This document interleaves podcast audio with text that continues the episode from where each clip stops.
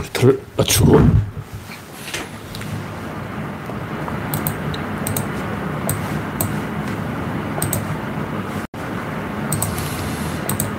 열렬히 참깨.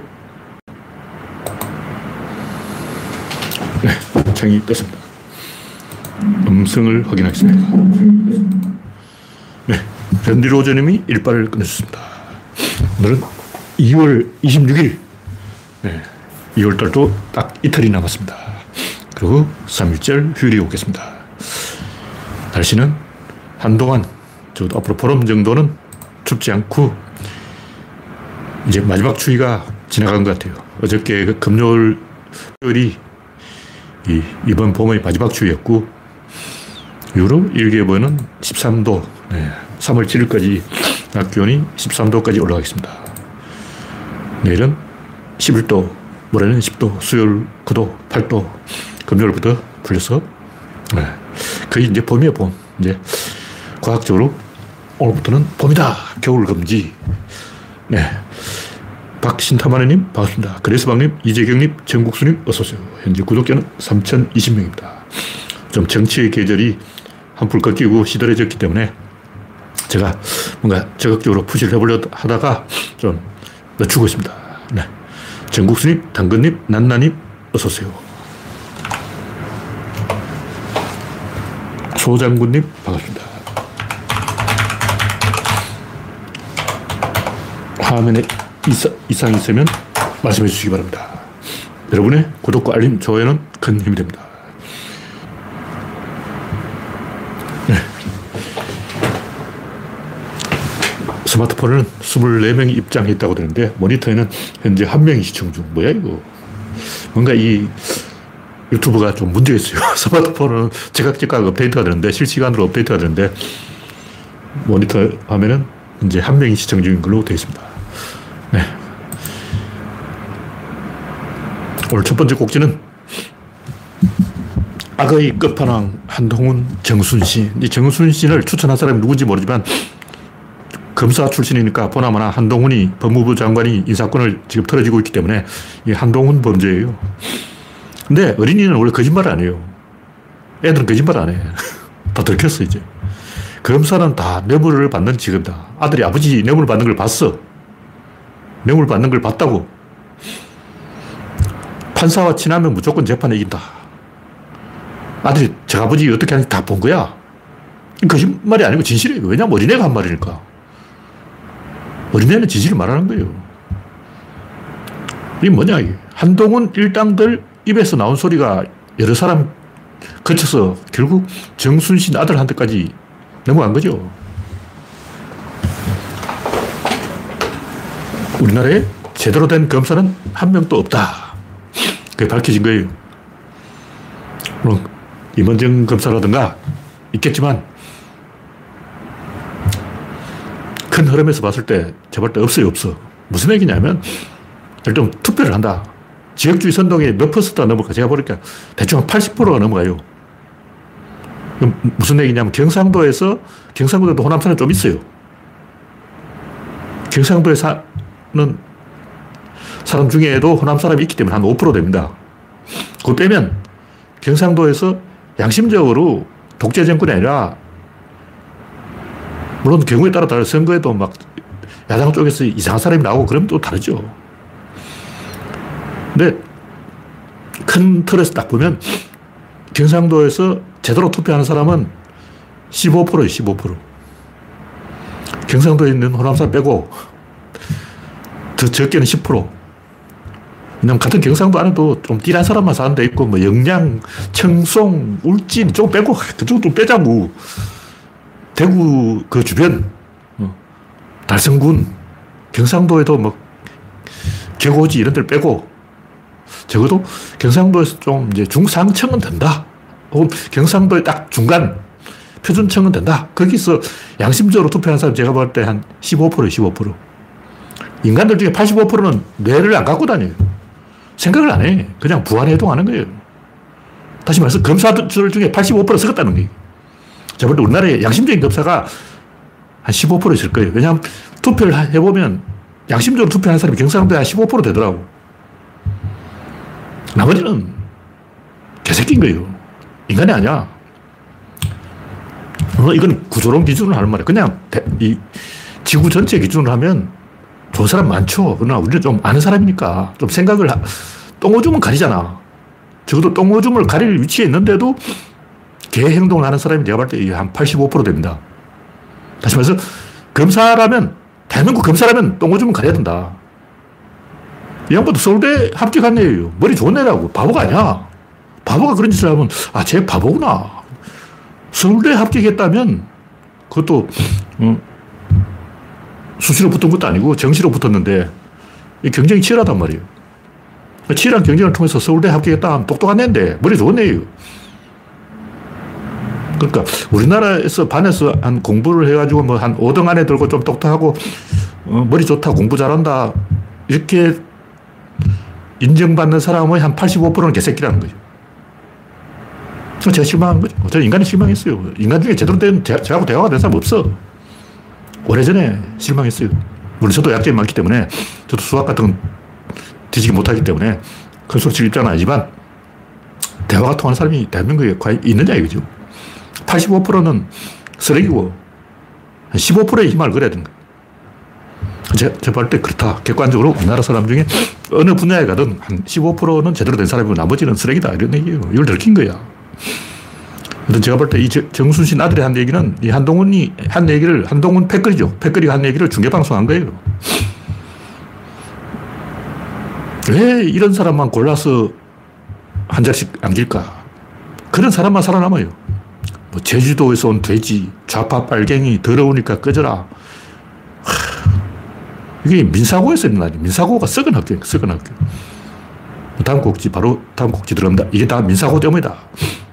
네, 이상우님, 박미희님, 영원중님, 우선님, 제이, 제, 제호님 반갑습니다.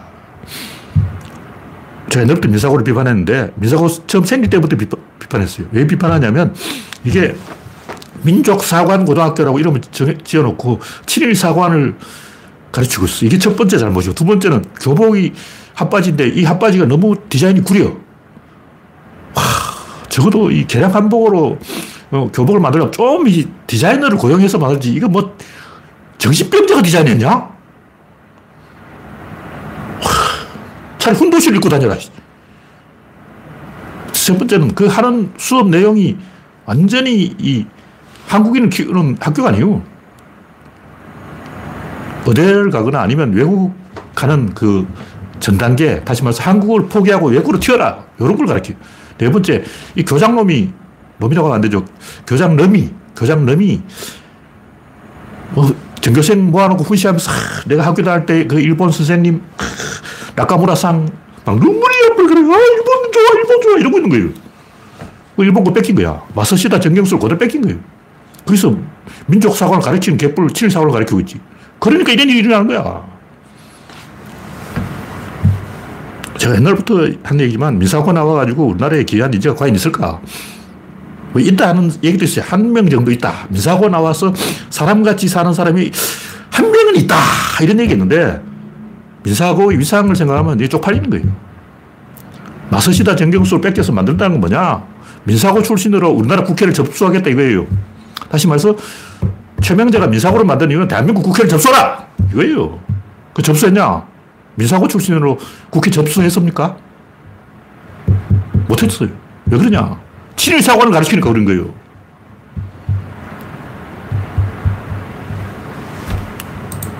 민족사관이라는 말 자체가 쓰레기예요. 그게 환빠사관이죠. 그 환빠사가 전부 일본 신토를 뺏긴 거 아니야. 대종교. 이게 다 친파, 어, 일진의 애들이 만든 거예요. 그 중에 뭐 애국지사도 몇 명 있긴 있는데 그 사람들이 거의 친일파로 변절했다는 그런 역사책이 다 나옵니다. 한번 검색해 보세요. 동학하던 사람이 일진회를 만들고 대종교를 만들고 우리나라 사이비는 다 뿌리는 동학이, 동학에서 갈라져 나오는데 그 사람이 다 친일파가 됐어. 물론 이 친일을 안 한 사람도 몇 명 있어요. 그런데 강정산 이 양반이 친일파야. 대놓고 친일한 게 아닌데 이 양반이 뭐냐면 우리나라는 일본에 맡겨야 된다. 왜냐하면 중국 놈 띠라잖아. 러시아 놈은 음흉하고 중국 놈 띠라고 일본이 똑똑하다는데 일본한테 맡겨야지. 이게 친일이에요. 물론 이제 변명하자면 일본에 맡겼다가 되찾아오면 된다. 왜냐, 우리가 조선이 앞으로 세계를 정복할 거니까. 뭐 이런 개소리를 하고 있는 거예요. 앞으로 조선이 세계를 정복하기 위해서 일단 우리나라 일본을 팔아먹어야 된다. 이런 개수작을 하고 있다고. 누가? 강정산이. 한바탕 다 그 후배들이 강정산 제자들이 만든 거라고. 환장하는 거죠. 친일파들이 뭐 민족 타령을 하고 있네, 진짜. 진짜 민족 하려면 진실을 이야기해야 돼. 거짓말 하는 것 자체가 민족을 팔아먹는 거예요. 민족 이름 걸고 거짓말 하는 게 미, 그게 민족이냐고. 그게 나라 팔아먹는 거랑 똑같죠. 뭐 수메르가 우리 민족이다. 수메르는 수백 개 부족 중에 한 개 불과한 거야. 그 나머지 수백 개는 어디 갔어? 수메르라는 이름이 어쩌다가 그 기록이 하나 남은 거예요. 수메르라는 민족은 자, 자체는 존재하지 않아요. 그 어쩌다 기록이 그렇게 되어버린 거야. 어떤 사람이 글자를 점토판에 그렇게 써버렸어. 전혀 과학적인 근거가 없습니다. 이 최명재 이 사람이 이상한 사람인데, 뭐 돌아가신 분이니까 제가 욕하고 싶진 않은데, 우유는 고름입니다. 방송에서 그렇게 떠드는 거예요. 저 밥 먹다가 토할 뻔했어. 막 밥 먹고 있는데 티비에서 막 우유는 고름이에요. 고름 마실 거예요. 똥은 황금입니다. 황금은 똥이에요. 그러고. 밥 먹고 있는데 똥똥똥 그러고 있는 거야. 이상한 사람이에요. 그렇다면 뜨거운 목욕탕에 뛰어들어가지고 더 이상 이야기 안 하겠습니다. 하여튼 제가 알고 있는 상식으로는 그런 광고를 하면 안 돼요. 뭐 고로무유라고 뭐 변이 황금색이다 그러고 뭐 강 큰 사람이야. 그것도 어떻게 보면 능력이죠. 재주, 재주는 있어. 이상한 재주가 있어. 특이한 짓을 많이 했는데 원맨쇼를 하면 안 됩니다. 집단지성에 의해서 검사를 받아야 되는 거예요. 다시 말해서 최명재라는 사람이 능력이 있고 뭐 아는 게 있고 재주가 있다. 그러면 검사를 받아야 돼요. 대학 교수들한테 물어보고 해야지. 제가 혼자 막 마쓰시다 정경수하고 망치질을 해가지고 막 학교 덕 지어놓고 건물도 이상하게 짓고 교복도 이상한 옷 입히고 막 정신병자 행동을 하면 안 돼요. 굉장히 웃긴 거라고. 제 같은 사람이 좀 안목 있는 사람 딱 보면 너무 디자인도 후지고 하는 짓도 후지고 가르치는 교육 내용도 후지고 눈물이 앞을 가립니다. 뭐 우리나라에 자사고가 많으니까 이상한 학교 하나쯤 있는 것도 괜찮아요. 왜냐면 자사고 한두 개 아니잖아. 뭐 사립학교 이렇게 있죠. 그런데 그중에 하나쯤 이상한 학교 이런 것도 괜찮은데 이 문제는 이게 시발이라는 시발. 맨 처음 시작한 놈이 삭수가 노란 거야. 민사고 첫 단추를 끼운 사람이 최, 최명재 이 양반 아니. 이 양반 처음 이제 길을 낸 거예요. 근데 맨 처음 간 사람이 똥을 사지르니까 뭐 뒤에 따라간 사람이 제대로 될 리가 있겠냐고. 이상해져 버린 거예요. 좀 생각이 있는 사람이 대학 교수들 불러가지고 물론 디자이너, 최고의 디자이너 불러, 불러 모아가지고 김복남 이런 사람 빼고 김복남 디자이너가 아니에요. 그 사람 티비에서 쇼하는 사람이지 디자이너 업계에서는 김복남을 디자이너로 인정을 안 해요. 디자이너를 일단 전공이 아니야. 디자인 전공을 안 했어. 김복남 디자인 전공을 한 사람이 아니고 디자이너가 아닌 거예요. 근데 우리나라에서는 막 방송에 나와가지고 막 앙드레김 하고 막 얼굴이 화끈거려가지고 말을 할 수 없어. 물론 제가 김복남을 깔려고 하는 게 솔직히 그 사람은 디자이너가 아니라니까. 디자인을 전공해야 디자이너지 디자인을 전공 안 한 사람이 무슨 디자이너냐고. 물론 야매를 할 수도 있는데 뭐 야매로 뭐 꼭 디자인 학교를 나와야만 디자이너를 하는 건 아니니까 디자이너를 할 수도 있는데 정통의 그 디자이너 업계의 관점에서 보면 그 사람들이 만든 옷을 유명인이나 입었지 연예인이 입었지 일반 국민이 안 입은 거예요. 일반 국민들을 위한 옷을 그 사람 만든 적이 없어. 그러니까 그 사람 옷을 만든 사람이 아니고 연예인을 위해서 개인적으로 봉사하는 사람이에요. 마이클 잭슨 같은 사람이 그 사람한테 옷을 부탁한다고. 솔직하게 이런 걸 따져봐야 되는 거예요. 그리고 최명재가 자기 혼자 뭐 원맨쇼회가 조금 안다고 해서 떠들면 안 되고 대한민국의 지식인이 한두 명이 아닌데 좀 물어보고 대학 교수들한테 자문을 받아가지고 좋은 학교를 만들려면 어떻게 해야 되냐 물어봐야 돼요. 저한테 물어봤으면 제가 좀 답을 알려주지.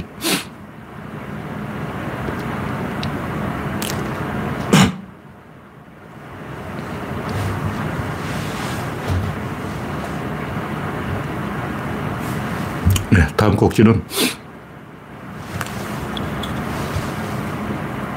제주도 사람과 호남 사람. 왜 이 제주도 사람이 어? 돼지 새끼라고 욕을 얻어먹고 빨갱이라고 욕을 얻어먹고 더럽다고 욕을 얻어먹어야 되냐. 제주도 사람 투표를 잘못해서 그런 거예요. 제주도 사람이 항상 보면 국힘당 찍었다가 민주당 찍었다가 왔다 갔다 합니다. 양다리 걸치고.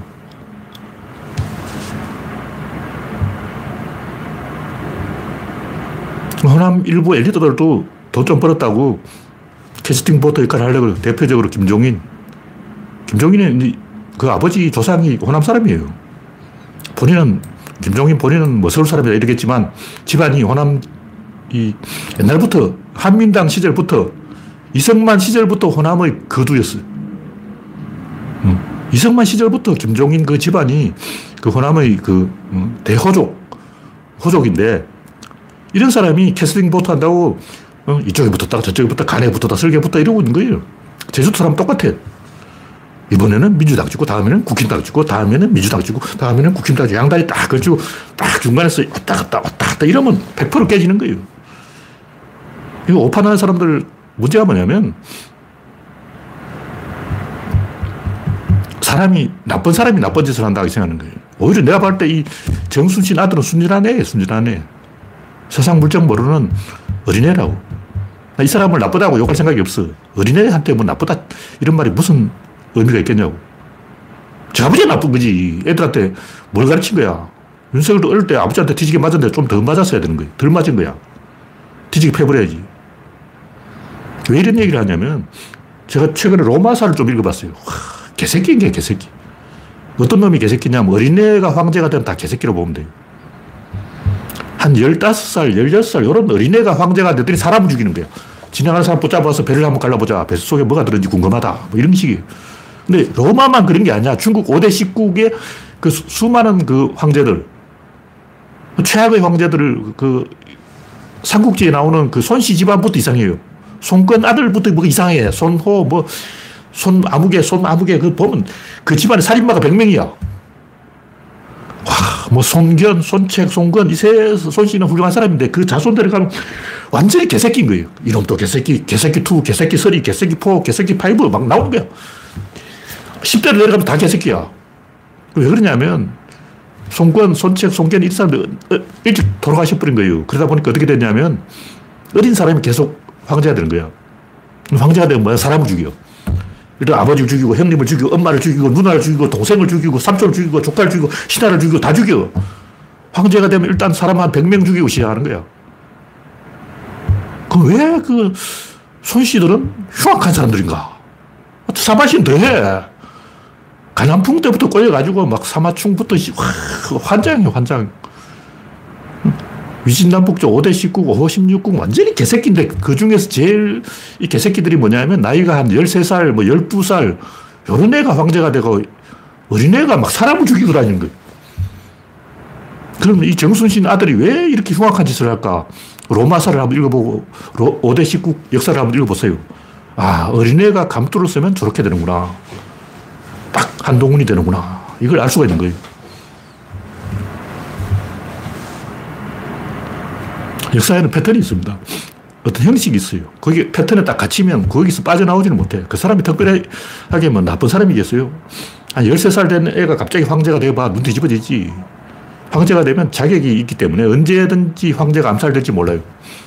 그 신하가 항상 그 독약이 들은지 떠먹어 본다고. 그거 뭐냐면 그걸 지켜보고 있는 황제는 마음이 편안하겠어요? 두려운 거예요. 언제 자기가 암살될지 몰라. 그때부터 사람 죽이기 시작하는 거예요.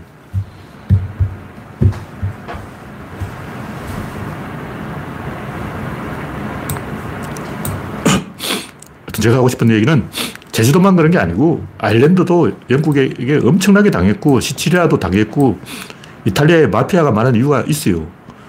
북이탈리아와 남이탈리아 사이가 안 좋은데 북이탈리아는 이천 년, 이천오백 년 동안 남이탈리아를 착취해왔어요.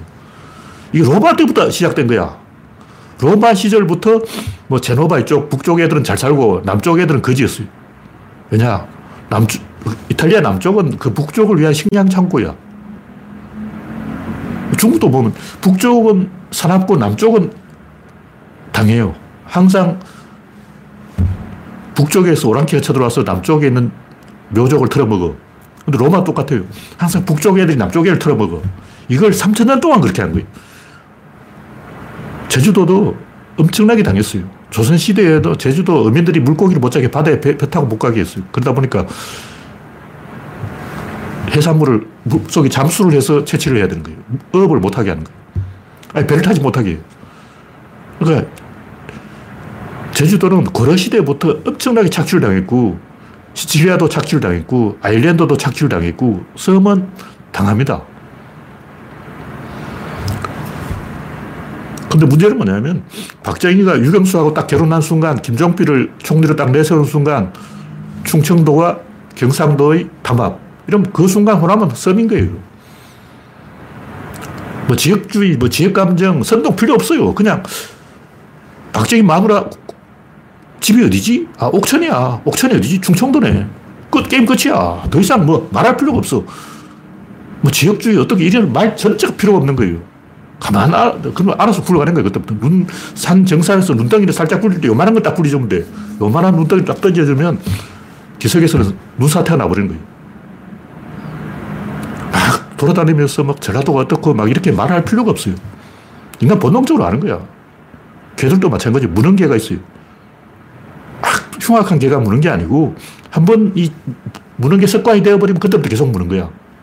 처음부터 길을 잘 들여야 되는데 물지 않는 개는 계속 안 물고 한번 안 물던 개도 어쩌다 한번 물기 시작하면 입질이 시작됐다면 그 이제 말릴 수가 없는 거예요. 한번 입질을 하면 계속 합니다. 이걸 물리적으로 제압을 해야 되는 거예요. 힘으로 제압을 해야지 말로 설득이 안 돼요. 아, 여러분이 몰라서 그런데 그 지역주의라는 건 잘못된 거예요. 뭐 여성혐오, 뭐 조선족 혐오, 뭐 혐한, 혐중 이거 다 몰라서 그러는 거예요. 이 백날 설득이 호르몬이 이미 흥분했는데 인간이 흥분하면 답이 없어요. 이미 흥분했어. 이 흥분한 사람을 어떻게 해결하나? 제압하면 됩니다. 뭐 만화에도 나오는 얘기지만 정신병자가 지나간 사람한테 성희롱하고 막 욕설하고 그런다고. 근데 조폭이 이렇게 걸어가면 무신한 조폭이 그러면 갑자기 얌전해서 가만히 있다고. 만화에도 자주 나오는 얘기지만 정신병자가 정신병자 맞아요.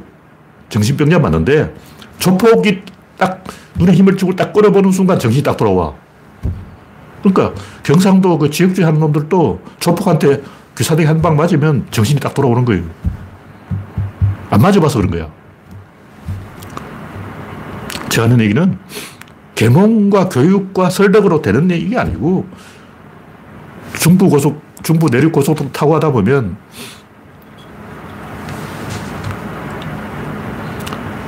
충주 못 가서 갑자기 백칠십 킬로미터로 자동차 속도를 내는 구간이 있어요. 내리막길인데 사람들이 그 구간이 내리막이라는 걸 잘 모르는 거야. 그 카메라 한 대 딱 있어. 잠, 잘못하면 찍히는데 저도 한번 모르고 거기 백칠십 킬로미터를 밟을 뻔했어요. 갑자기 보니까 밑에 확 올라가 있는 거야. 와. 그게 뭐냐면 위험 구간을 도로 설계 때부터 제대로 설계를 해놔야 되는 거예요. 그런 도로를 만들면 안 돼. 애초에 그 도로를 잘못 설계한 거예요. 그러니까 지역주의를 막는 방법은 고속도로에 교통사고가 나지 않게 도로를 설계하는 것과 똑같아, 원리가. 그 외에는 말로 설득해서는 안 되고, 말로, 아, 요 구간 위험하니까 알아서 조심하세요. 이렇게 말을 한다고 해서, 아, 알아서 조심하냐고. 그럴 리가 없지. 자기도 모르게 밟아버리는 거예요. 가다 보면 막 갑자기 차도 잘 가. 계속 차 밀리다가 그 구간 되면 갑자기 차가 안 밀려요. 멍 뚫려 있어. 그러니까 자기도 모르게 백칠십 킬로미터 밟아버릴 거예요. 그러니까 지역 차별 하지 마라, 뭐 지역 감정은 나쁘다. 이거 백날 말해봤자 안 됩니다. 표로 심판해서 경상도가 쪽수가 다수가 아니다, 소수다. 이걸 인식을 시켜줘야 정신 차리고. 검사가 더 이상 힘을 쓸 수 없다. 검사가 문민 통제를 벗어날 수 없다. 이걸 자기 눈으로 봐야 되는 거예요. 그냥 말로 설득해서는 인간이 안 변합니다. 왜냐? 아무리 착하고 싶어도 꼭 보면 한 놈이 있어요. 이상한 짓을 하는 놈이 있어. 착한 사람 백 명이 있는데 그 중에 한 놈이 나쁜 짓을 싹 꾸민단 말이에요. 그럼 다 따라가요. 제가 볼 때 팔십오 퍼센트 따라갑니다. 다시 말해서 백 명의 멀쩡한 사람이 있는데 하층민이 아니고 한 중상층쯤 되는 백 명이 있는데 그 중에 한 명이 나, 지역주의라든가 뭐 조선족 혐오라든가 혐한이라든가 이런 걸 꼬시면 팔십오 퍼센트는 넘어간다는 거죠. 다시 말해서 일본 중산층의 팔십오 퍼센트는 혐한에 넘어가는 거예요. 내가 볼 때 일본의 지식인 중에 좀 배웠다는 사람 중에 대학 나온 사람 중에 혐한에 안 넘어가는 사람은 십오 퍼센트. 마찬가지로 우리나라 사람들도 조선족 혐오, 뭐 중국인 혐오 이걸 안 하고 양심을 지킬 사람은 한 십오 퍼센트. 나머지 팔십오 퍼센트는 거의 살짝 건드려주면 착장, 죽장 그러고 조선족 때려 죽이자 그러고 다 넣은 거예요. 인간이 그 정도밖에 안 되는 동물이에요. 네, 다음 곡지는 정의당과의 삼권 분립 부정. 정의당이 뭐 국회의원 특권을 없애자 뭐 이런 얘기를 하고 있는데, 대통령 특권은, 대통령은 왜 형사소출을 안 당하냐고. 윤석열부터 수사해서 잡아쳐내야지. 대통령 특권은 봐주고 국회의원 특권은 없애자. 말은 좋아요. 말은 좋은데 이게 왜 생겼는지 한번 생각을 해보라고. 왜 국회의원이 특권이 생겼냐고. 다 잡쳐넣어버리니까 야당은, 어, 박정희 때 야당 국회의원 다, 박정희 때는 야당만 팬 게 아니고 여당도 팼어요. 남산으로 끌고 가서 여당이고 야당이고 할 것 없이 중정이라고 그러죠. 중앙정보부에 끌려가면 초주검이 돼서 나오는 거예요. 그때 김종필도 얻어맞았고 여당 국회의원 또 줄줄이 남산으로 끌려가서 얻어맞았어요. 사람 패는 거야. 그냥 패. 죽인다고. 노무현 죽이고 노회찬 죽이고 박원순 죽이고 안희정 죽이고 김경수 죽이고 조국 죽이고 다 죽인 거예요. 이게 정치냐고. 이게 민주주의가 아니에요. 정치인은 표로 심판해야지. 이런 식으로 어, 제껴버리면 뭐 투표하는 게 의미가 없지. 어차피 투표해봤자 뭐 죽여버릴 건데 투표를 왜 하냐고. 반역이에요, 반역. 검찰과 언론을 특정한 정당이 장악하는 순간 의미가 없어. 이제 투표를 해봤자 의미가 없는 거예요.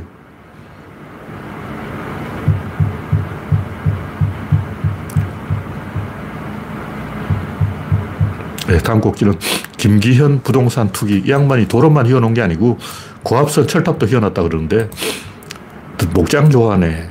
목장은 아무나 하나, 농부가 우습나. 요즘은 농업이 첨단 기술이라네. 농업뿐만 아니라 이 제가 여러 번 이야기했어요. 지금 시골에서 농사 짓는 사람들 다 할아버지들이고 그 사람은 지식이 없어요. 그러니까 조금 깨어있는 사람이 농업에 뛰어들면 떼돈 법니다. 농, 농업이 제일 돈 벌기 쉬운 거예요. 근데 첨단 기술이에요. 농사를 지으려면 일단 소를 키운다. 그냥 사로 주면 되는 게 아니고 요즘은 소 성장이 엄청나게 빨라요. 닭은 더 빨라. 막 일주일만 다 커버려요. 병아리가 나오자마자 막 한 보름 되면 벌써 중닭이 되고 벌써 출하. 초스피드로 돌아가는 거예요. 제가 어릴 때 닭을 키웠는데 그거 막 일 년 키워야 돼. 일 년 키워. 요만한 병아리가 이만한 어미 암탉이, 달걀 낳는 암탉이 되려면 최소 칠, 팔 개월은 키워야 되는 거예요. 근데 요즘은 거의 뭐 이 주만에 다 커버려요. 미치듯이 크는 거야. 근데 사료만 준다고 크는 게 아니고 시골 농부들이 어떻게 하냐면 소한테 밥을 안 주는 거예요. 굶기다가 출하 딱 삼 개월 남겨놓고 삼 개월 전에부터 미친 듯이 먹이는. 그럼 소가 다 돼지가 돼.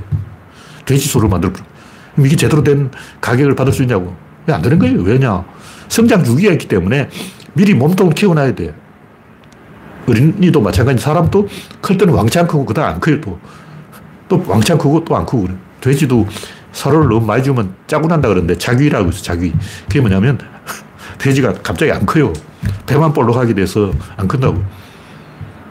그러니까 시, 성장 주기에 맞는 영양식을 공급을 해야 되는데 그걸 과학적으로 그 이론이 계속 바뀌고 있어요.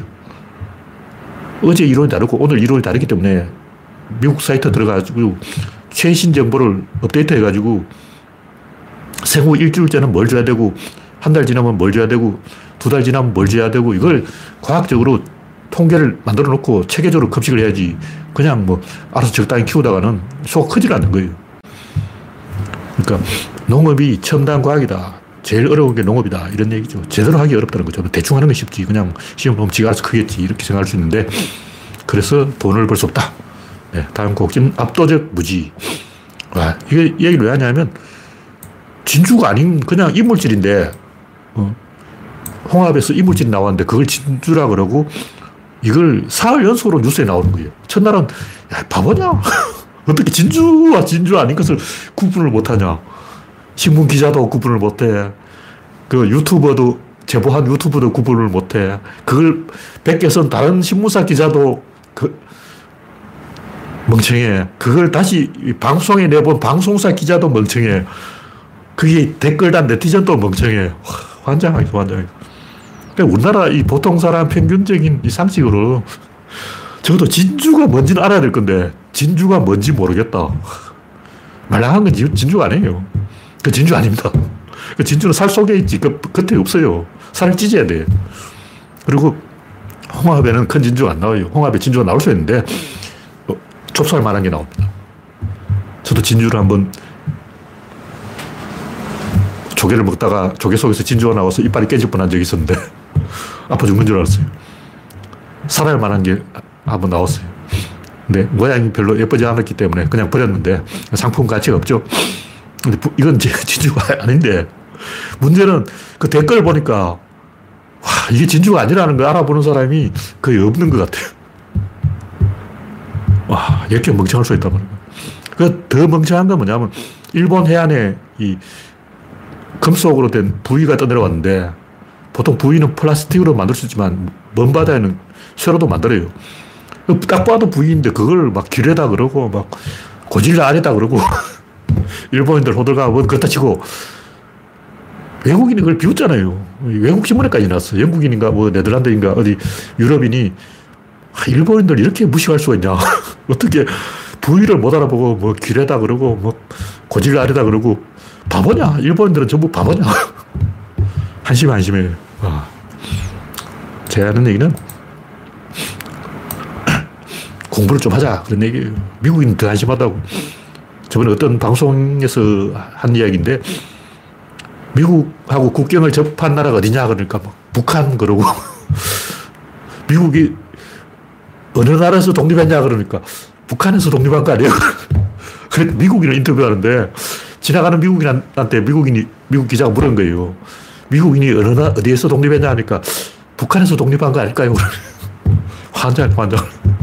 어째 거기서 북한이 나오냐고.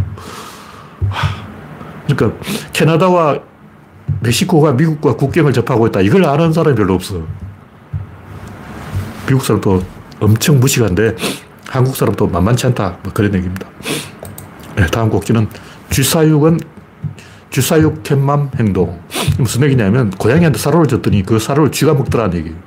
특히 요즘 마라도에서 고양이가 천연기념물 새를 잡아먹어서 난리가 났는데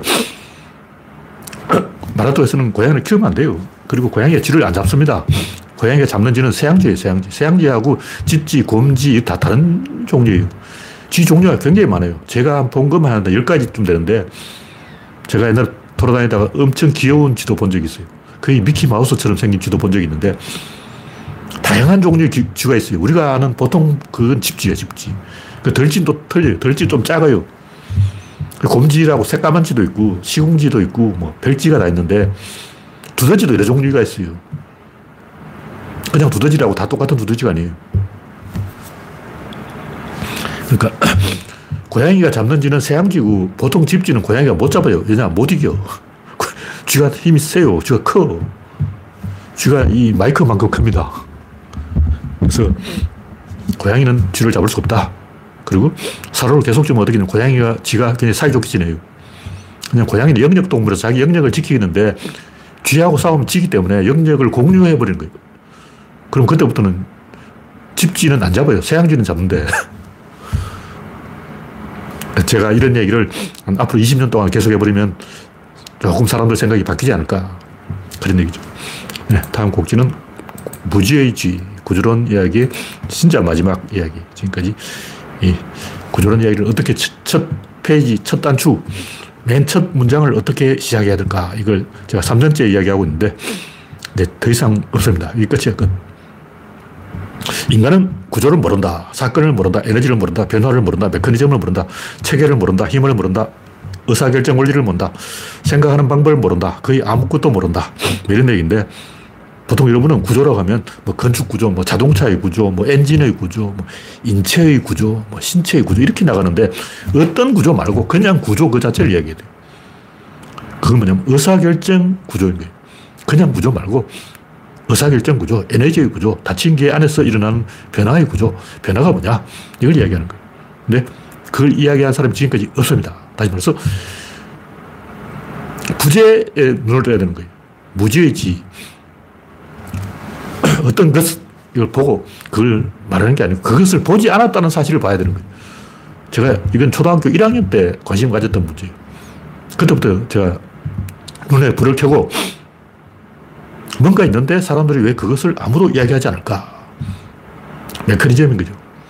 A가 변하면 B가 변하는데 두 개 다 변해야 돼요. 일단 가위질을 한다. 딱 보면 여기 축이 있어요. 축. 여기 바퀴란 말이에요. 바퀴가 몇 개냐? 한 개 있죠. 근데 가만 보면 사람 손이 가위야. 여기도 가위야. 여기도 축이 있고 손목이 축이에요. 여기 막 가위 날이 움직여. 다시 봐서 가위 꼬박이 가위인 거예요. 가위라는 도구는 이것도 가위지만 이것도 가위다. 가위가 두 개 붙어 있는 게 메커니즘이에요. 근데 이건 가위가 한 개니까 메커니즘이 아닙니다. 이거는 스트럭처고 여기에 똑같은 게 하나 더 있으면 그게 메커니즘인 거예요. 여기다가 에너지 입력과 출력을 더해버리면 그게 시스템이 되는 거예요. 근데 가만히 살펴보면 모든 움직이는 부분이 그렇게 메커니즘으로 되어 있어요. 일단 손이 이렇게 움직인다. 여기서 근육이 움직이는 거예요. 여기서 근육이 움직이니까 이게 움직이지. 심장이 뛰니까 이게 움직이지. 그래서 팔이 움직이니까 손목이 움직이고 손목이 움직이니까 공이 움직이는 거죠. 그러니까 이 가위처럼 이 가위 자체가 하나의 가위지만 이 팔도 하나의 가위다. 신체도 하나의 가위다. 지구와 대지와의 관계도 하나의 가위다. 가위, 가위, 가위, 가위, 가위 계속 연결되는 거예요. 그런 식으로 쭉 이어져가는 게 메커니즘인데 이 메커니즘이 메카닉이라는 게 원래 배터를 말하는 거예요. 기계라는 게 옛날 그 로마 그리스 시대 연극을 할 때 제우스 신을 들어 올리는 장치, 거기서 메카닉이 시작된 거죠. 데우스 엑스 마키나 그러는데 마키나를 메카닉이라고 그러죠. 기중기, 기중기. 그것도 구조가 보면 이 제우스 신을 들어 올리는 장치가 있고 그걸 또 돌려가지고 줄을 감는, 밧줄을 감는 장치가 있고 두 개의 바퀴가 돌아가게 돼 있어요. 움직이는 부분이 축이 두 개다. 그 두 개의 축의 간격을 조절해서 에너지를 통제한다. 이런 구조가 있는 거예요. 이걸 제가 다른 말로 구조라고 하고 사건이라고 하고 에너지라고 하고 변화라고 메커니즘이라고 하고 체계라고 힘이라고 의사결정 원리라고 다 똑같은 얘기예요. 한 가지 얘기를 여러 가지로 제가 변주를 하는 것인데 이걸 공유한다는 게 중요한 거예요. 예를 들면 자동차의 구조와 인체의 구조는 다를까? 똑같아요. 제가 달리는 방법을 설명했잖아요. 사람이 달리는 것은 걸어가는 게 아니고 이렇게 기울어져가지고 미끄러지는 거예요. 그럼 발은 뭐냐? 자빠지지 않게 받쳐주는 거죠. 교도로 받쳐주는 거예요. 한 발로도 갈 수 있어. 휠체어로도 갈 수 있고. 그러니까 우주 안의 모든 운동은 플랫폼이 똑같은 거예요. 막 날아가는 새, 걸어가는 사람, 기어가는 지렁이 다른 게 아니고 다 똑같아요. 뱀이 S자로 간다 그랬잖아요. 근데 사람 인체 구조도 이게 S자로 되어 있어요. 새도 이게 S자로 되어 있고 움직이는 모든 것은 내부에 S자가 반드시 있어요. 그게 없는 예외적인 경우는 없습니다. 왜냐하면 S자라는 게 뭐예요?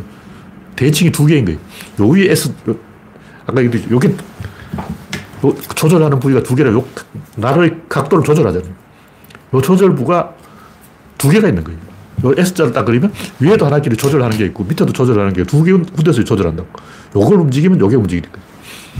그러니까 우주 안의 모든 구조는 S자의 두 개의 축이, 축을 가진 그 두 개의 축의 간격을 조절하는 구조로 되어 있다. 이걸 알면 다 아는 거죠. 이걸 이제 다양한, 다른 방식으로 적용을 해서 연결 방식이 되고 접근 경로가 되고 우선순위가 되고 근데 중요한 것은 우리가 그러한 논리의 부재를 그 논리가 없을 뿐만 아니라 그것이 없다는 사실을 의심하는 사람도 없을 뿐만 아니라 그것을 느끼는 감각이 없어요, 감각이. 어, 딱 봐도 어색하잖아. 뭔가 이상해, 어색해, 불완전해, 뭐 아닌 것 같아. 뭐 음모론이라든가, 막 천안함 음모론, 뭐 별 음모론이 다 있죠. 세월호 음모론, 뭐 희한한 음모론이 다 있는데 딱, 딱 들어보면 뭔가 어색하잖아. 어. 그걸 막 논리적으로, 막 과학적으로 근거를 내고 따지고 할 거 없이 그냥 딱 봐도 이상하잖아. 느낌이. 아, 뭔가 배알이 꼴리고 속이 뒤집어지고 뭔가 기분이 안 좋고 뭔가 아닌 것 같은 느낌이 드는 거예요. 그 느낌으로 판단하는 거지. 그걸 뭐 이론 가지고 막 어려운 과학적 설명 가지고 막 엔트로피 법칙 나오고 그렇게 할 필요가 없는 거예요. 일단 저번에 제가 무한동력에 대해서 얘기했잖아요. 모든 무한동력은 바퀴축을 좀 옮겨놓은 거예요. 여기가 뭐 하나 더 달아놨다고. 연구기관. 그럼 어떻게 되냐면, 요 축이 좀 살짝 옮겨가서 여기에 마찰열이 생겨요. 이걸 움직이면 여기가 뜨거워진다고. 그건 가짜지요. 손을 딱 만져보면 어, 뜨거워. 이걸 계속 움직이는 순간 이거 뜨거워지는 거예요. 왜냐하면 이 축이 이쪽으로 살짝 옮겨갔기 때문에 여기에 마찰해서 그런 거예요. 축을 옮겨놓고 어, 연구기관이다, 무한동력이다, 별 개소를 다 하는 거예요. 근데 이건 논리적인 설명이 필요 없어. 그냥 딱 봐도 어, 축이 옮겼는데 어, 기울어져 있어. 이걸 여기에다가 추를 한 개 더 달아서 이게 연장해놓으면 이게 자빠지는 거예요. 무게중심이 안 맞잖아. 삐뚤하게 써 있으면 이거 불안하잖아. 그러니까 이게 똑바로 써 있어야 되는데 모든 연구기관은 제가 보기에 이렇게 삐뚤어져 있어. 약간 기우뚱해져 있어. 그러면 위태위태하고 불안하고 어색하고 괴로운 거야. 그 보는 사람 내가 괴롭다고. 아까 얘기했지만 파스텔의 그 민사고 교복 속이 뒤집어지잖아. 그거 보면 기분 나쁘잖아. 그거 보고 기분 좋다는 사람은 솔직히 대화가 안 되는 사람이지. 현대 자동차 디자인 봐. 현대 소나타 그거 보면 매기 수염 이렇게 해가지고 하, 불쌍해 불쌍해. 초등학생이 디자인해도 그것보단 낫겠다. 딱 봐도 아니지. 그걸 말로 설명할 필요가 있냐고. 그런 감각이 없다는 거예요. 그 없다는 걸 우리가 느껴야 돼요. 뭔가 어색하면 그건 답이 아닌 거예요. 근데 옛날에는 이런 거 잘 모르고도 살 수가 있었는데 이제는 세계가 좁아졌고 압력이 증가했고 위험이 커졌기 때문에 리스크가 세계 단위로 팔십억 단위로 커진 거예요. 옛날에는 전쟁을 해도 뭐 백만 명이 죽었는데 이제는 이제 핵전쟁이 터지면 십억 단위로 죽어요. 지금 핵전쟁이 터지면 십억 명이 죽는 거예요. 최소. 위험이 커졌기 때문에 인류가 이제 정신을 차리고 조절 장치를 한번 찾아봐야 돼요. 상호작용을 모르고 의사결정을 모르고 형태는 아는데 기능을 모르고 껍데기는 아는데 내막을 모르고 하드웨어는 아는데 소프트웨어를 모르고 결, 결과책은 아는데 원인책을 모르고 에너지의 출력책은 아는데 입력책을 모른다. 그걸 말하는 사람이 없는 거예요. 뿐만 아니라 그걸 말할 필요가 없다. 생각할 필요가 없다는 논리까지 만들었어. 그게 원자론 아니야. 원자는 쪼갤 수 없다. 그러니까 속을 보지 말자. 그런 게 있어. 쪼개야지. 쪼갤 수 없는 게 아니고 아, 지가 쪼개기 싫으니까 안 쪼갠 거예요. 네, 마지막으로는 카타고와 인공지능 혁명. 이 뭐 제가 이 칼럼을 딱 써놨는데 조회수가 얼마 안 되는 거 보니까 사람들이 별로 관심이 없는 것 같아요. 카타고는 제가 봤을 때 이건 혁명이 혁명. 근데 이 사람들이 카타고에 별로 그래도 이 카타고를 이겼다. 유튜브에는 조회수가 천이백인 거 보니까 약간 그래도 관심이 있어요.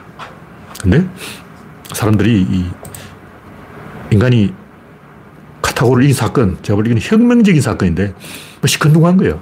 뭐 그래서 뭐 어쩌라고 거기 뭐 살이 나오나 떡이 나오나 아, 살 나옵니다. 그게 떡이 나온다고.